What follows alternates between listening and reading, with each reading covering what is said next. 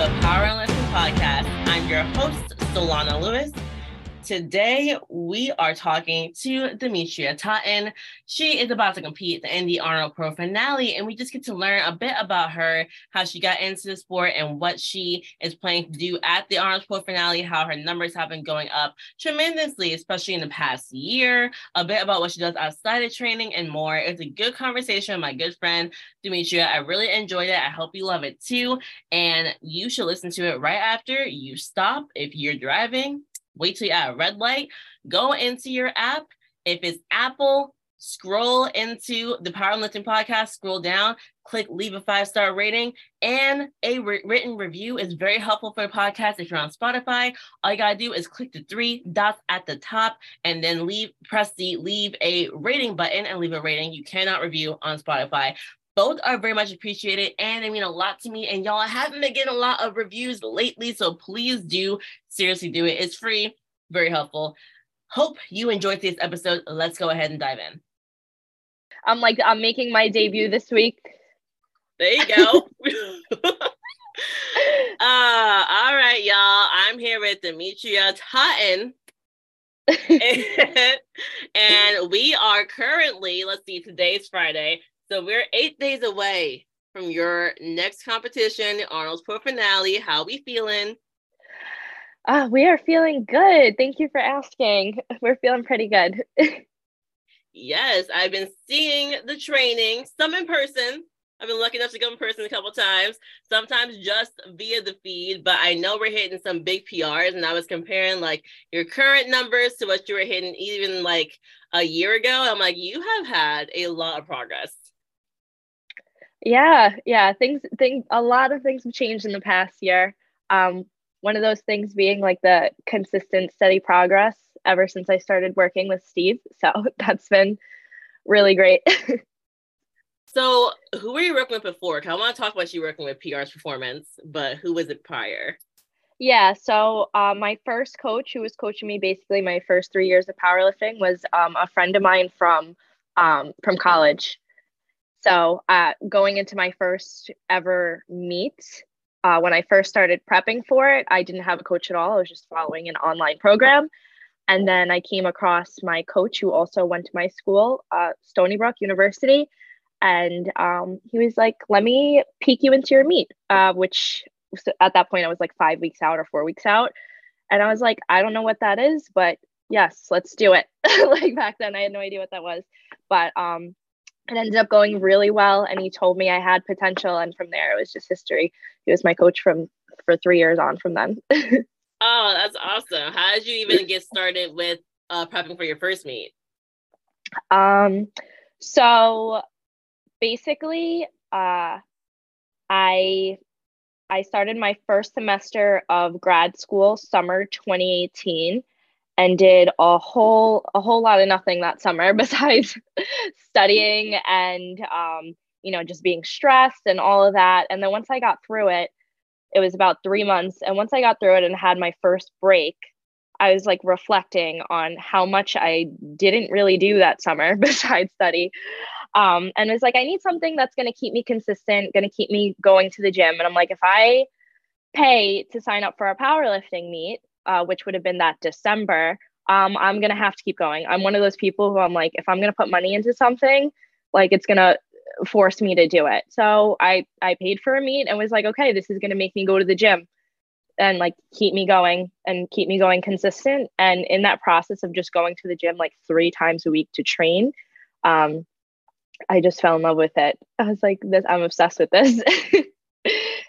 so so since you like you were like, okay, I want to do a meet so I can stay consistent, you were already into the idea of like getting stronger. Cause I know when I first started, I was like, I just want to like kind of look like the girls on Instagram who don't who aren't just like scrawny. So I was like, I guess I should lift a weight like a dumbbell. Like, but you were already like, no, I want to like power lift. Yeah, yeah. Because um what's it called i had found out init- initially i just wanted to learn how to do the movements i was someone who had never even touched a barbell before um, so when I first started getting into lifting, which was a few months prior, I just had a couple of friends of mine come with me to teach me how to do it. So I had never even touched a barbell. I was kind of scared to go to that section of the gym, whenever I did go to the gym, it was like, you know, let's run on the treadmill, you know, work with the free weights a little bit, do bicep curls, but I never, I never touched a squat rack, never touched a barbell. But then I had a couple of friends who were really into it. So I was like, teach me, teach me how to squat, teach me how to deadlift, teach me how to bench. And even just doing it not consistently, just showing up and learning how to do the movements was so fun. Um, but then, like I said, I fell off once I started my grad program. But um, yeah, finding powerlifting, which was something that I found a lot of people did it at my school. Um, I was lucky enough to see a friend of mine um, on Instagram. That's how I found out about the sport in general, uh, how I feel like most people find out about it. Um, but yeah, so that's how I knew about it in the first place and was like, this is something that I think will keep me going to the gym because I was always an athletic person. Uh, so not having something was hard for me, just in general, like not having a sport. what sports were you doing prior to powerlifting? Was it in high school and were you competing in it? Yeah, I was a softball player. I was there we go. yeah, my whole life I was a softball player up until yeah throughout high school, and then once I started college, I knew it wasn't something that was gonna you know get me through college. So I was like, okay, like my softball days are over. That was like my first love, and then um, I didn't have something like that in college. I tried a couple of different things. I tried rugby. That was fun. um, but it ended up just like not being for me. So I didn't have like a sport, which was tough for me. It was always been like part of my identity. So it's nice to find something new. Yeah, and like when I first started college, I was in the same boat. I had the track and field and volleyball, and I remember starting. I was like, okay, well, I almost went to school for track, like D three. I was not that great. It's just okay. I Like- and I was like, I don't want to run. I was like, I already have a hard time learning stuff. Like if I have to run, ew. So I remember my first year, that's how I started lifting. I was like, I, I'm gonna like try some stuff on bodybuilding.com because like I want to do something. And I tried just like distance running, and I was like, oh no. Like I remember the first time, like I'm just gonna put on running shoes and run. I made it like half a mile, I'm dying. And I'm like, you know what? I don't want to get better at this. Like I just don't. I'm like, my heart burns, I taste blood, I'm dying yep trying to convince yourself you enjoy running is painful. I tried to do the same thing. I'm like i'm going to be a runner. I'm going to start running. And um, that that feeling i give a lot of people credit especially those who run track and field. Um, but that feeling at the end of that run where you can't breathe i always try to convince myself i like that feeling and i don't. Yeah, like, oh, it's you get the runner's high after. I'm like, I just want to die. I'm like, I get, I guess I feel satisfied once I shower. I'm like, okay, I survived, but I don't, I don't feel physically good at any point of this experience. Like, when does it start to feel good? I don't know. it never did. Oh my gosh. So what? Okay, so then you start with Steven. Was it 2020 or 2020? No, 2021. 20, yeah, end of end of 2021. I reached out to him that September, I think. Okay, so what made you officially switch coaches? Um, so I ended up switching coaches because I just felt like I needed needed a change. I guess I just needed to take that that leap. I guess to take me to the next level. Um, my current coach at that time, who has gotten me so far in the sport, which I'm forever grateful for. Um, it just wasn't his uh, thing anymore to do. I was his only powerlifting client at that point. So um, it was just a natural switch for both of us. It was like, okay, I'm going to, you know, we're both going to move on. Um, we've gotten as far as we can go at this point, you know, and it's just, it was just time. So then I, Steve was the first and only person I reached out to. What and made you want to train with Steve? Cause I feel like Steve is now like only as of like the past year and a half. Like I feel like right, probably right when you guys start working together, that's when everyone started talking about him a lot more, or I at least started seeing him a lot more everywhere before we got close, like as friends. And I'm like, okay, at that point for you, what made you want to go with Steve? Yeah, uh, I wish it was more like I had more of like a, a huge story behind it, but it's more of just like I heard him on the Two White Lights podcast. I was a big Two White Lights fan. Um, and I feel like he had just recently started coming on with Angelo, and I would mm-hmm. just listen to him talk. and something like I just could tell that this man was super smart. I was like, this guy knows what he's talking about, like down to every minute detail. And that's something like I'm someone who, uh, to a fault, I'm like, I need that. Like, I need someone who I know is going to be like on top of everything because I'm like that, like in terms mm-hmm. of my mm-hmm. training. So, um, I just followed my instinct, which is not always right. So I'm really happy that like that my intuition was right. I was just like, this sounds like the guy for me. Um, and uh, yeah, I reached out to him. At first, I was on his his waiting list for a short amount of time, but he got back to me really fast, and I have not gone back since. Beautiful. And he coached you through the first Virginia Pro, right? Yes. Yeah. Nice. So, what mm-hmm. did you guys change when it comes to your deadlift? And I'm asking that because that was the first time I ever seen you when I commentated the pro. I was like, oh, all right, we had Demetrius Thaten, blah, blah, but I didn't know who you were. And you were having a good meet. And then we know first two attempts at deadlifts not go through. And I was like, oh, skirt pop pop. She might, all right, guys, like she might bum out, but maybe not. right? So, like, what major changes do y'all have to make to help with your deadlift? Yeah. So that experience was terrifying for me.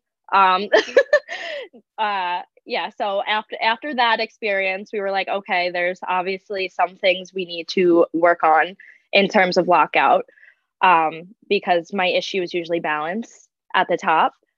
Um, so a couple things that we worked on changing were my head position. So all these little like minute things. So yeah, one of them was head position. So I have a habit of just like cranking my head back really hard when I'm trying to wedge. And even though that might not seem like a big deal, it kind of throws everything off. You know, your whole starting position gets messed up. And as a lot of us know, if your starting position's messed up, usually your lockout's going to be messed up. So I had to I had to work on keeping my head in the same spot like throughout my lift. That was one of them. Also, um, keeping a lot of people with like a wide sumo stance have their toes like really far out. Um, but that really wasn't working for me. That's part of my balance issue. Like I just cannot maintain balance with my toes just like pointed out like that. So we we brought them in a little bit more, so they're more like 30 degrees. Um, and that's that's helped a lot. Um, and also just holding it at the top. He's yeah. like Steve used to be like, just hold it. As soon as you get, hold it for three seconds minimum. like, okay, I started doing that too. Um, yeah. So just a bunch of little minute things that we've that we've worked on and built upon. And trust me, I still have my issues sometimes, as you've seen. but yes, but we're confident. yes, we're confident.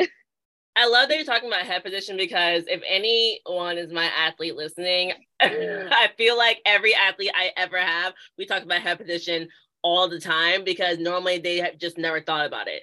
And they like the amounts that your head position dictates in a lift is insane, especially for the squat and the deadlift. Like if your head position is changing throughout it, it can be it can wreck you. Like it can full blown wreck you. Or even if you start position, it's like it's way off from being neutral with your spine. Like it can just cause you to not lock out lifts. And every time I talk to them about it, they're always astounded when it takes a while, but they finally start to like keep their head in the same spot. And they're like, oh, I'm like, yes. Yeah. yes. Changes everything. You would never think, but your head position's off, it could throw everything off. I totally agree. Oh my God. So I was looking at your last meet, Megan. That's comparing it to the numbers I'm seeing you post right now as you hitting some PR city with PR's performance. I saw your last squat. I know, right? It was cute. I saw your last squat was uh 286 in your meet, and you just squatted 303. You hit 198 in your last two meets. You just hit 203 recently. I don't know if you hit more than that, and I missed it. And then you bet uh, deadlift 363. And I saw 369. So we are yeah. having some good progress in all lifts. Squat is really blowing up. Yeah. yeah. yeah. I squat is probably the one I'm most proud of right now. You know, you know that feeling when it's your worst lift is all of a sudden going well. Yes. Yeah. yeah. It's happening yeah. with me, but in reverse. So deadlifts. So I'm like, I'm actually deadlifting. yeah, like what's happening? Yeah, it's it's been good. Yeah. And considering that that's my lift that I'm I was always most apprehensive about the fact that that one of all is going well right now is is a good feeling. mm. What are our goals going into the pro finale? I mean, my goals are always the same. You know, the the goal is always to execute and you know try and go nine for nine without sandbagging any lifts. Um, of course, I have specific numbers in mind, but I always try and and Steve has to remind me to stay level headed and that we're not number chasing. So, um, but I could give you some numbers if you want to hear them. Yes, yes, I do. I mean, I would love to hit. I would love to hit that squat on the platform. I would love to hit a 303 squat on the platform. I would love to finally hit my 204 bench on the platform, um, because my bench took a hit like in the past year or two, and it took a while to get it back to where it was. And now I finally feel like it's here, so it's time. like, so that would be that would be nice. And then deads, I don't know. Deads is always up in the air. if I'm being honest. If I could replicate what I did in the gym and hit 370, I'd be satisfied with that. Maybe ah. 375. Maybe. Oh, hey. There we go. Maybe. It's like wild whenever I talk to someone in the smallest weight class and I hear their bench press and it's always super close to mine. And I'm always just like, you know, I need to reevaluate my life. I'm like, I'm only like four weight classes above you, and uh, you're going for like five pounds less than I'm going for, but it's all good, right? It's all good. The girl in the in the smaller weight classes, people's benches are blowing up. They really are. Like one 180 plus is becoming normal. I know. I always have noticed this, especially lately. I'm like, the smallest woman always have the biggest bench. And as the weight classes go up the benches do not like go up at the same rate at all. Like it does not correlate. oh my gosh. What is the major difference in your bench press right now? Like why do you think it took a dip for a long time? Um uh my my guess that it took a dip for a while was just my inconsistency in training after nationals 2020 the daytona one um, I took a little bit of a break. Uh, I was like, I'm gonna go have fun with my friends and go on trips. And I did a lot of fun stuff, but I did take a break from lifting for like three ish weeks, or maybe like three and a half. And squat and deads came back pretty fast, but I don't know what happened. Bench was just a lot harder to figure out after that. Um, it, it made its way back up pretty quick, but I just felt all out of whack after that. Like, I don't know like I took three weeks off and all of a sudden I didn't know how to bench. Like I was like, I, I don't remember where I put my hands. I don't remember where I put my feet. It, it didn't come back as naturally. Um, and it was really frustrating for a while. Like that feeling where people talk about like making their way back from something. That's kind of what it felt like. Like I know I wasn't injured or anything, but like I notably, I know I lost strength. I was like, oh wow, I have to not start over, but take some steps back and work my way back up but I did change a lot of things since I've been with Steve, just like hand positioning and foot positioning and all this other stuff that I think has really helped it to make its way back up and more. So it it worked out for the best. Beautiful. I want to backtrack. I know you were talking about being in grad school. What were you in school for? And are you still in school? Um, I was in school for occupational therapy and I am not. I graduated um, May 2021. May 20, yeah, May 2021 or June. So I've been an occupational therapist for about a year now. So, do you like it? I love it. Yeah, I really enjoy my job. Um, it took a little while for me to figure out um, where I wanted to be, like in terms of like what setting I wanted to work in. So it was a lot of uh, reflecting and just moving around and trying to find my place for like a year. So that was tough, but now that I've been settled in and like stable in my current job for the past like three months, um, I'm really enjoying where I'm at. So that's good. When it comes to OT, I remember meeting with the occupational therapist. I was 15. Yes, oh, really? that was when I was getting diagnosed with ADHD which was a terrible. Oh my god, that was a whole thing.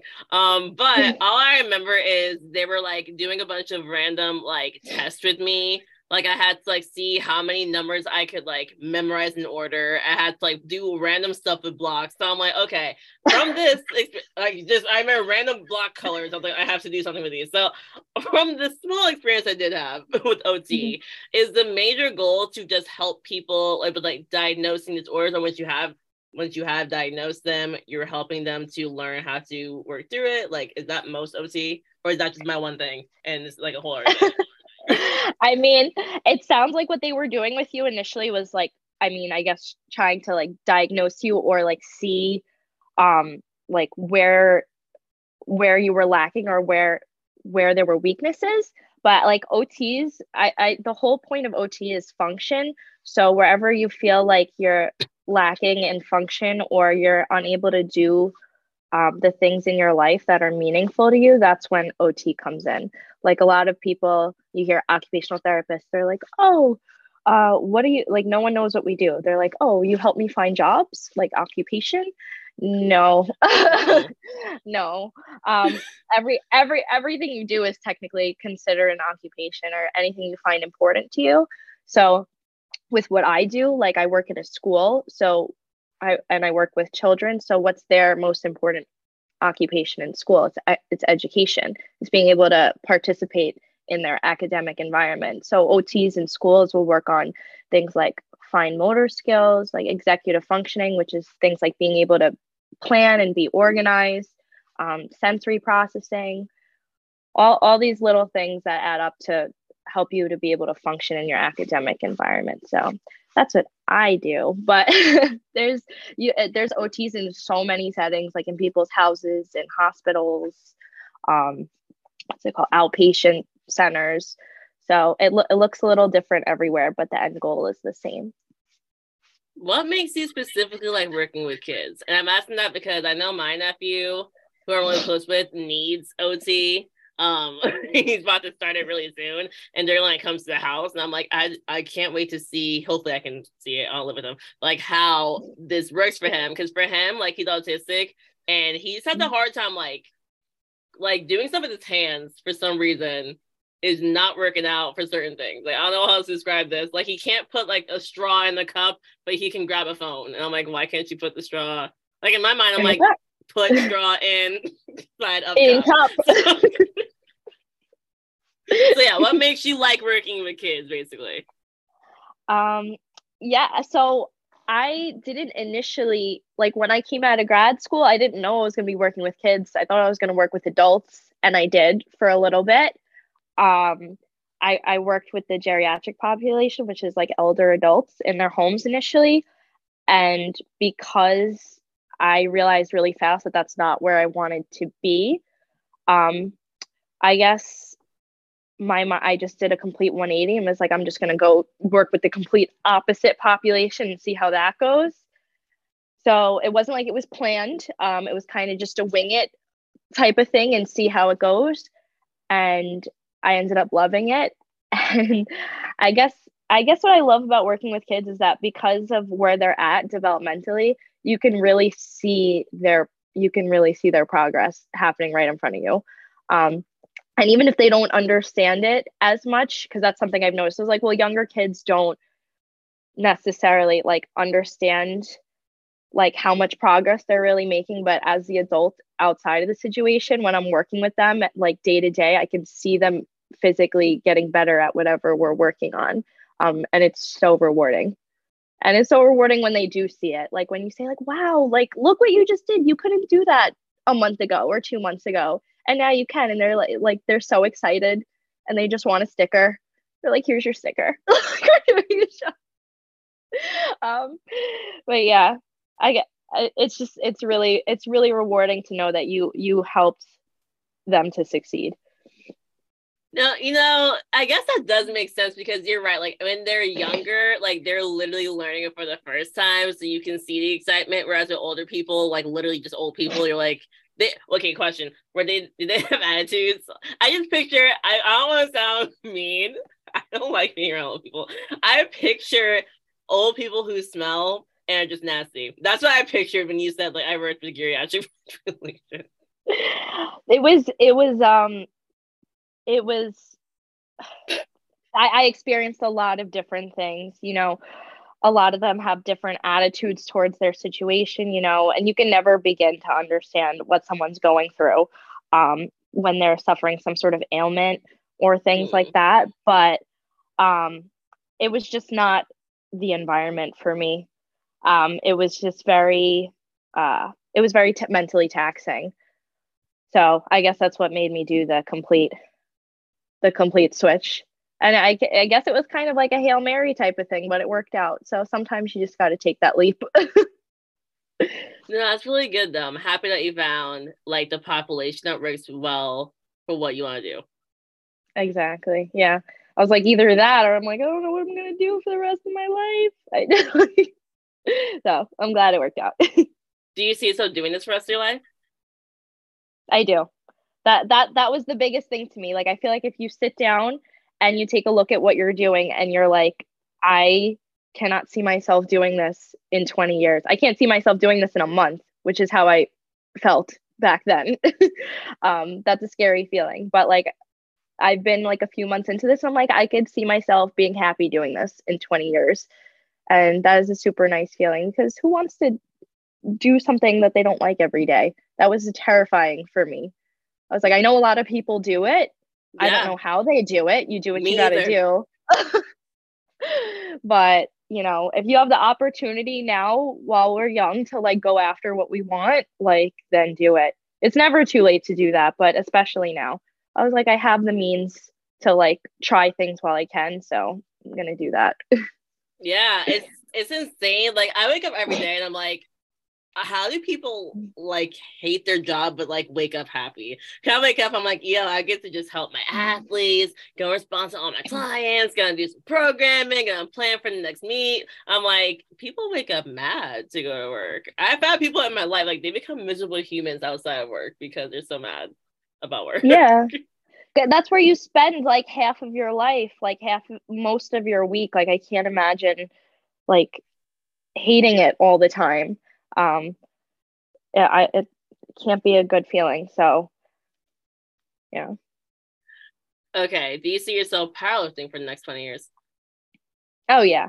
100% like you'll ever see those videos of the 80 year olds like pulling like 315 pounds and yes. like you're automatically like this is gonna be me so the day i, I die a hundred percent may not be as strong but I, i'd love to continue doing it until i can no longer do it i wonder every day well not every day but i wonder for real like will i be powerlifting once i'm like past 45 because I'm like, okay, let me think. Like, I'm 26. I've been here for eight years. That's should extra like 19 years. That's 27 years. Well, I just I could just hang the hat up and just coach and commentate at that point. Like I did what I came to do. I'm gonna retire, announce it formally, like the annoying people do when they stop. You're like, I'm gonna stop forever and, and call it a day. Like that could be me, maybe. Even though I love compete, it's hard. I'm like, but then I never get to like have the feeling competing again have that feeling yeah and that's why i can't imagine like not having that ever again like i know it's subject to change and who knows where we're going to be in 20 years but like the way we feel right now about competing like i can't imagine not having that feeling again no matter how old we are like yeah we'll still be fun we'll be masters you know and just doing our thing keep it going keep it going yeah oh my god as I, I think about my masters athletes i'm like but they weren't doing it for for 20 something years. like they started as masters. They like, started. I just don't know. Mm. exactly. All right. I want to play overrated, underrated, just for a few okay. things. I want to start with your the Iron Rebel knee sleeves. Overrated or underrated? Underrated. Why? I don't know. I hope I'm not hyping them up too much, but I just love them. I don't know. I'm probably just so biased because I feel like they've helped me so much, but um, I think they're underrated. I feel like a lot of people don't know about them. Um, some people even said to me like I have like I didn't hear about them until you mentioned them. Like I was like, really? It was someone else mentioned them to me, and that's why I got them. Um, but they, I think they're underrated because, like I said, a lot of people haven't heard about them, and I don't know they they've given me so much help in my squat. I don't know if it's just the confidence, but they they have this like material that just bouncing out of the hole feels so much more like I feel like I can utilize that stretch reflex so much better in these knee sleeves. Um, despite having lost almost all circulation in both my legs. Yep. um, so there's a trade-off, obviously, but it, it it depends how much you're willing to suffer. You know, to suffer through. Yeah. they they just they put the disclaimer on the website. They're like, we're warning you, it's not gonna feel so great, but your squat. it's gonna be great. it's gonna be good. Do you wear extra small? Uh in the Iron Rebels, I wear smalls, which I usually like you would, I'm usually an extra small or like whatever the smallest size is. But they were like, don't size up, don't size down, whatever your instinct is, don't do it. Just measure and then get that size. So I listened and thank God. If I went down, I don't I wouldn't have legs. So I find that fascinating because I had so I have Inzers and I just switched to small. So I was wearing extra small the whole time. And I would just lose circulation in my left leg for the entirety of the these training session the second I put it on. And so I was thinking, okay, you have to be extra small. So like if you're a small, who can fit an extra small without dying? No one. I can't name someone. I don't know. no one is the answer. yeah, yeah. I have no idea who would fit into them. But even if you're usually a small or an extra small, just measure measure your kneecap, whatever you're supposed to measure, your your cap. oh my gosh. Um the USAPL Pro Series. Regular rated. Can I pick the middle? No. Rated. uh, underrated the Pro Series. Okay. I feel it. I love the Pro Series, but if I have to pick one, I feel like I am going to say overrated. Okay. I feel like I'm going to say overrated because I feel like it has the potential to be in the middle, but just overrated in terms of the organization of it but we'll we'll give it a pass because it's the first year. I think so many aspects of it are absolutely amazing, like the production value, like putting like these high level lifters like in this bracket and like making it really exciting for people to watch. Like all that is amazing. I just think it needs more organization before it can get all the credit that it deserves. Agreed. Agreed. Yeah. Wrist wraps for squatting. Underrated. Really? Underrated. Yeah. I'm all about the protection, you know, protect your wrists. I is not fair because everything is circumstantial. yes. But it is but, for you to answer. So it's about you and your experience really.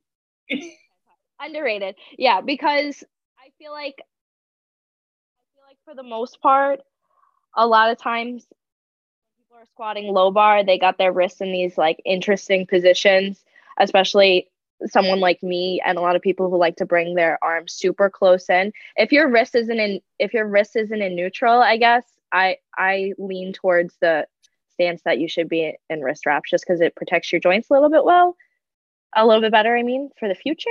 So I'm gonna say underrated. Wrist wraps for all. So for me, funny enough, I was so overrated up until two weeks ago, where like my left wrist, I realized is starting to become ridiculously extended, and I'm like, oh, now it just mm-hmm. hurts. and I've been trying to be the person for no reason whatsoever, the person who never squashes wrist wraps. I just never have. And I yeah. thought everyone was doing, I was like, well, I don't need them. And now I'm like, oh my God, I might need I might need on. them. like, I'm like, as I get stronger, this is getting harder. mm-hmm.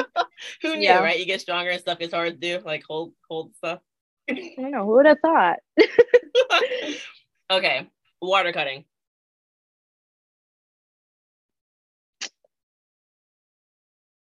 Mm, man, I hate that there's only two options. Uh, I know, right? I mean, regular rated would be so boring. I know you're right. You're right. Uh, overrated. I'm gonna pick overrated, even though I water cut. Overrated. okay, why? Because I have so many experiences where it goes wrong, or heard of so many experiences where it goes wrong that I'm like, why even risk it? but um, so that's why I would say overrated. I'm just like I, I I'm like more of a play it safe kind of girl. Like, so I'm like, I think I think it just has to be utilized uh smartly, I guess. And sometimes it's just not. People try and water cut too much weight and then it just disadvantages them. So I would say I would say overrated. Fair. All right, last one. Being a cat mom. Underrated. No, it's not. Underrated. As I have my cat here right on my lap. I, I saw him the whole time. Underrated. It's it's the best, even though they can be the worst sometimes. like I would have said underrated until I got the orange cat. You ever seen a post about orange cat? I've definitely seen you post. I don't. I don't love him, and I just can't love him. Such a jerk. Like I have moments of love, but it's always followed by a bite or a scratch or or a hiss or I hate you or him knocking over a glass, and I'm like, you know what? Like if I wasn't such a committed human being, I would put him outside the second I got him. Like five minutes later. The only thing I'll say is that people like back before I we got this little guy, I like was always told, and I grew up with cats too, like, oh, cats are so much easier than dogs. Like, get a cat yeah. if you can't handle the responsibility. No, no, that's not true. Just be forewarned, anyone who wants a cat, they're not. They're they're not. like, they're special in their own way. yes, like yes, I don't have to take it outside and it's freezing outside, and that's fantastic. But like the amount of stuff they have chewed through, broken, wake me up trying to chew my dreadlocks off. I'm like, you know what, dogs? Uh, my dog never tried to do any of these things. She just needs to go outside. Like that was all. So I'm like, either take your, your dog outside or deal with your cat trying to kill you and ruin your house. Like it's not exactly. better. no, it's not the better. It's just it's just different. It's not better. I will say though, I was impressed when my cat started to try. He's not successfully done it, but he started to try opening the bathroom door. And because he can mm-hmm. hop up onto the sink and like kind of move it around, I'm like, you know, you are at least turning it. You just can't get the leverage to pull it at the same time. they're smart. Don't let them convince you that they're that they're not. They know exactly what they're doing. They fascinate. And then they, I know, and then they try and be all cute two seconds later, and then oh we God. forgive them every time. I forgive them, but I. But you don't forget. yeah. And the black one never does anything to me. That's my problem. it's really hard for me to love the orange one. I'm like the black one just sits there. I know they're like complete opposites. It's like how can you be like this, but you are like this? Yep. Like... Bro, who knows? Uh, Demetria, thank you for joining me. It's fun talking to you. Thank you for having me on. I really appreciate it. Yes, I'm gonna see you in like eight days. i know. I'm very excited. It's gonna be a good time. I know. Uh, all right. You have a good well, taper. Oh no. Do you still have a happy day? One more tomorrow. What about you? Same. All Same. right. Wait, you're gonna be at Alante. I might go. yeah, let's go. Let's go. Let's train right, together. Let's do it. We'll do it. Okay. Let's, all right. So I'll see you tomorrow. tomorrow. All right. Thank you again. And y'all catch you next time on the Power Lifting Podcast. Guys, thank you so much again for listening. Again, don't forget to rate, review, share with a friend. Love you, appreciate you. Catch you next time on the Power in Lifting Podcast.